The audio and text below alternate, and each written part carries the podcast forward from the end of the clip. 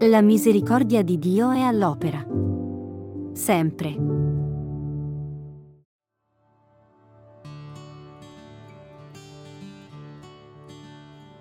Poi a tutti diceva, se qualcuno vuole venire dietro a me, rinneghi se stesso, prenda la sua croce ogni giorno e mi segua.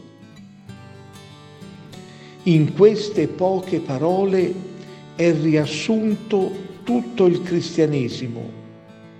È la Pasqua che ogni cristiano deve vivere per sperimentare la gioia della risurrezione, passare dall'io al noi, passare dal non credere alla fede, passare dalla tristezza alla gioia.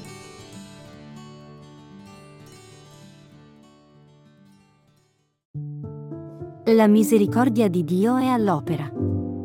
Sempre